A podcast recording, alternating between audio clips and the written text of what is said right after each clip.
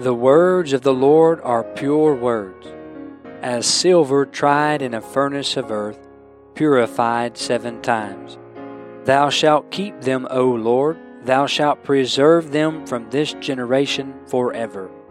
For as the rain cometh down, and the snow from heaven, and returneth not thither, but watereth the earth, and maketh it bring forth and bud, that it may give seed to the sower, and bread to the eater, so shall my word be that goeth forth out of my mouth. It shall not return unto me void, but it shall accomplish that which I please, and it shall prosper in the thing whereto I sent it. Welcome to another program with Truths to Live By, a ministry of Harriman Baptist Tabernacle in Harriman, Tennessee. You're listening to Brother Benjamin Cooley. I pray we would be a blessing to you today.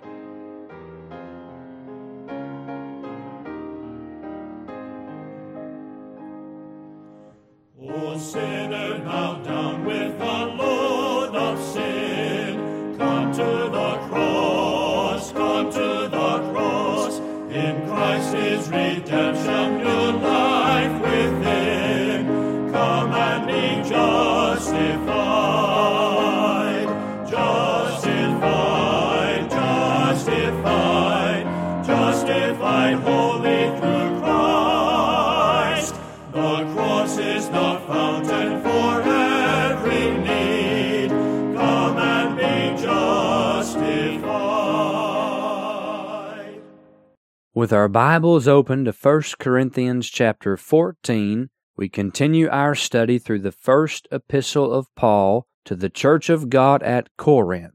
First a word of prayer, then find 1 Corinthians 14, verse number 20. Our Father in heaven, I come now in Jesus' name.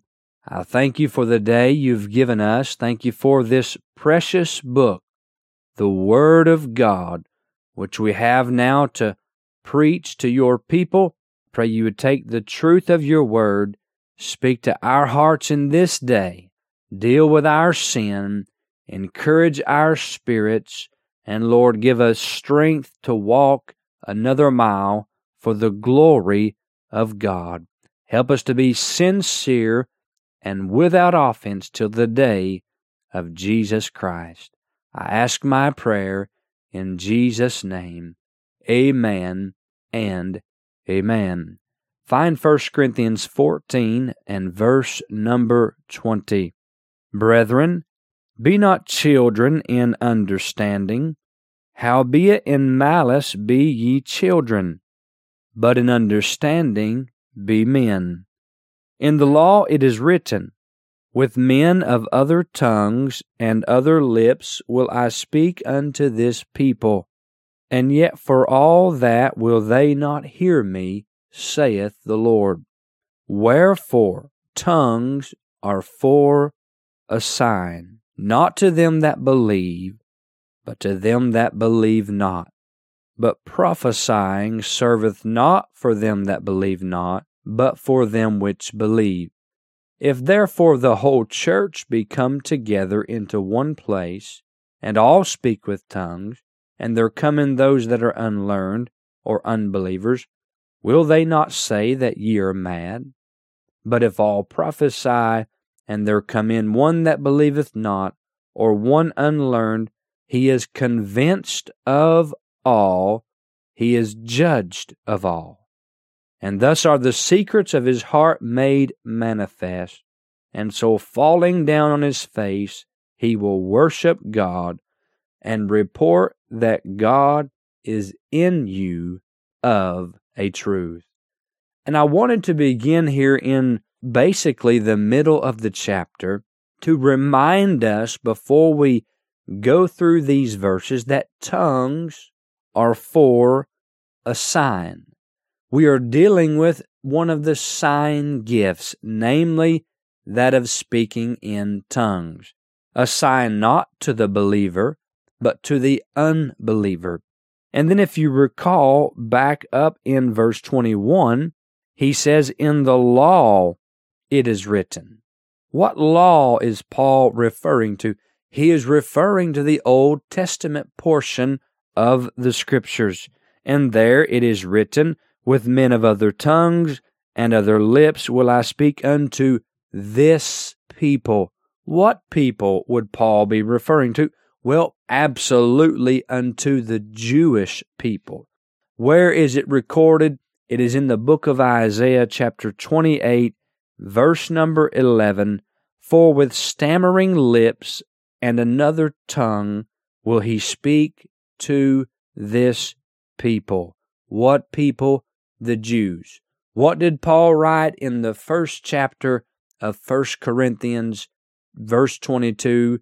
For the Jews require a sign. And so, as we entitled chapter 12, The Early Way, and then in chapter 13, The Excellent Way, we're looking now at the expedient way. Now, we are still in that early time of the church of God, and think back to chapter 13 with me. We think of verse 11 When I was a child, I spake as a child, I understood as a child, I thought as a child, but when I became a man, I put away childish things. And so Paul plainly says back in verse 8 whether there be tongues, they shall cease. Whether there be knowledge, it shall vanish away. And backing up to the first of that verse, but whether there be prophecies, they shall fail. The early period of the Church of God, it was primarily Jewish there in the period of the book of Acts, leading up into the ministry of the Apostle Paul. And as time went on and the church became more and more predominantly Gentile, these sign gifts lost their use as ordained of God, as He was no longer calling out that remnant of Israel according to the election of grace, and therefore the sign gifts would no longer be necessary. They were temporary from the very beginning. God never intended on them to carry through this day in the age of the church and of the grace of God. And so God says very plainly, tongues are for a sign, not to them that believe, not for believers, not for saints, but to them that believe not, and even a step further to unbelieving Jews. So I would ask the charismatics of our day, where are the unbelievers in your midst coming to God as a result of your speaking in tongues? But a step further, where are the Jewish unbelievers in your midst? As you think about tongues throughout the scripture, if we were to take out and I am not for this, but if you were to somehow receive a copy of the Word of God and you did not have 1 Corinthians 12, 13, and 14 in your New Testament, you would have very little to study about tongues.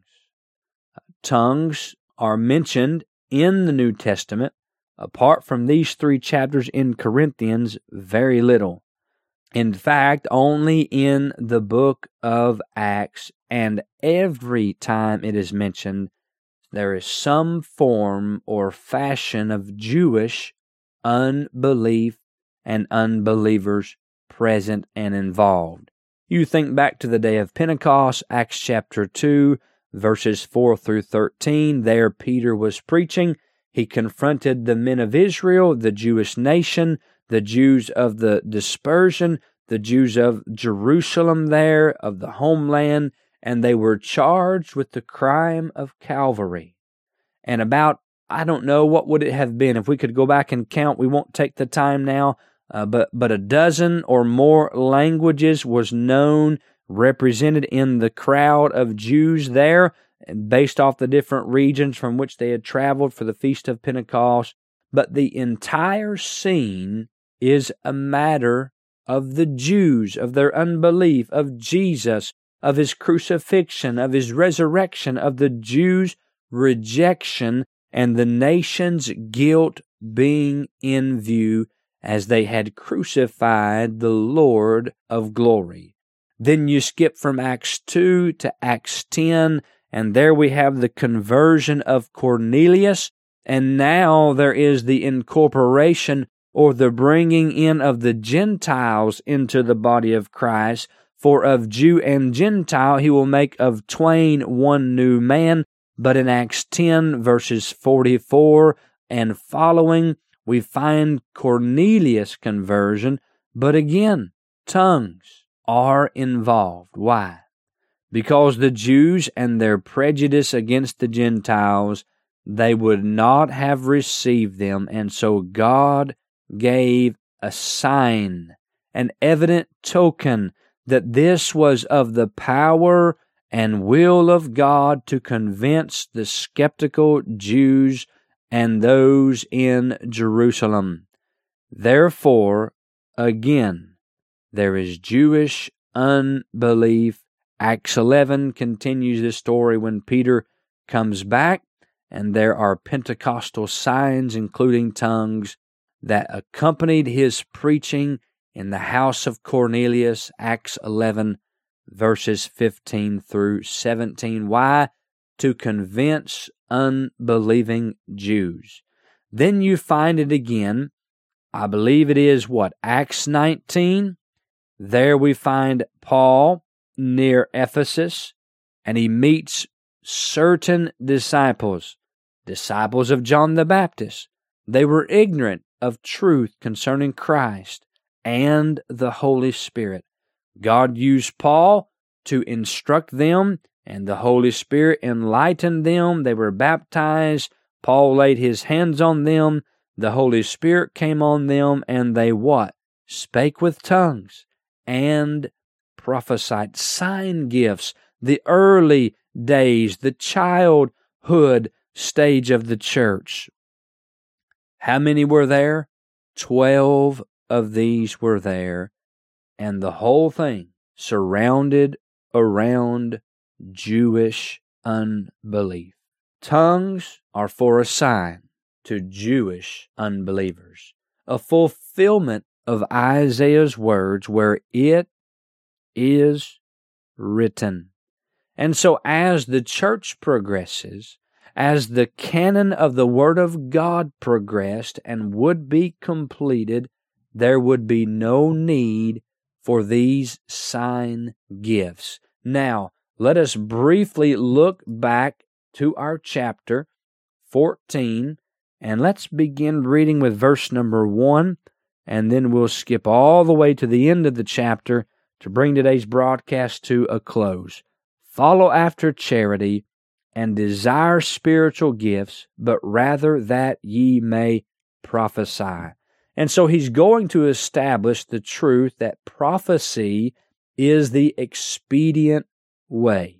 The last verse, he says, Let all things be done decently and in order. We thank you for making this ministry a part of your day. And in closing, we want to point you to the words of our Lord in Matthew chapter 4 and verse 4. He answered and said, It is written, Man shall not live by bread alone, but by every word that proceedeth out of the mouth of God. And truly it is written. God's Word, every word, presents us with truths to live by. You've been listening to Brother Benjamin Cooley. Please send all correspondence to Truths to Live By, P.O. Box 575, Harriman, Tennessee 37748. Or you can email us at bmarkcooley at gmail.com. And finally, brethren, pray for us.